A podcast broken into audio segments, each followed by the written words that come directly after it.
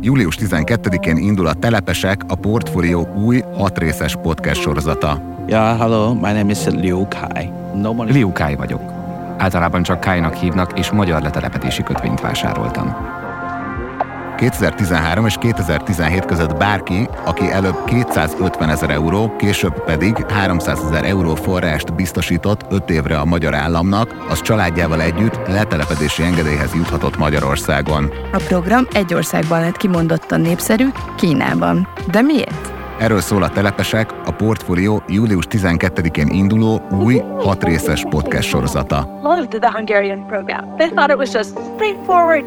Azokkal, akikkel beszéltem, főleg Kínában, imádták a magyar programot. Azt gondolták, hogy egyszerű, egyenes, világos, gyors, és bum, már át is mentél rajta, imádták. Nem volt sok bürokrácia és papírmunka.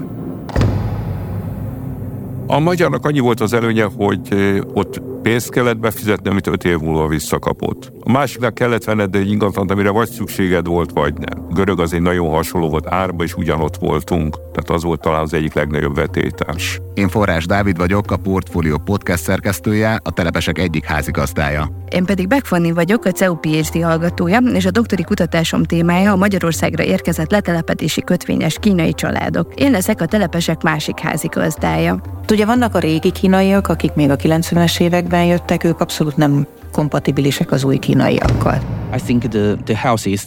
Szerintem az egészség a legfontosabb a gyerekek számára. És akkoriban Tom mindig köhögött. Nagyon sok orvosnál voltunk, és rengeteg gyógyszert szedett, és semmi nem változott.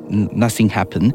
A Telepesek első epizódja július 12-én jelenik meg, új részekkel szerdánként jelentkezünk majd. Kövesd be már most a Telepesek podcast csatornáját valamelyik nagy podcast platformon, például a Spotify-on, az Apple Podcasten vagy a Google Podcasten, hogy semmiképp nem maradj le az első részről. A csatorna neve tehát Telepesek.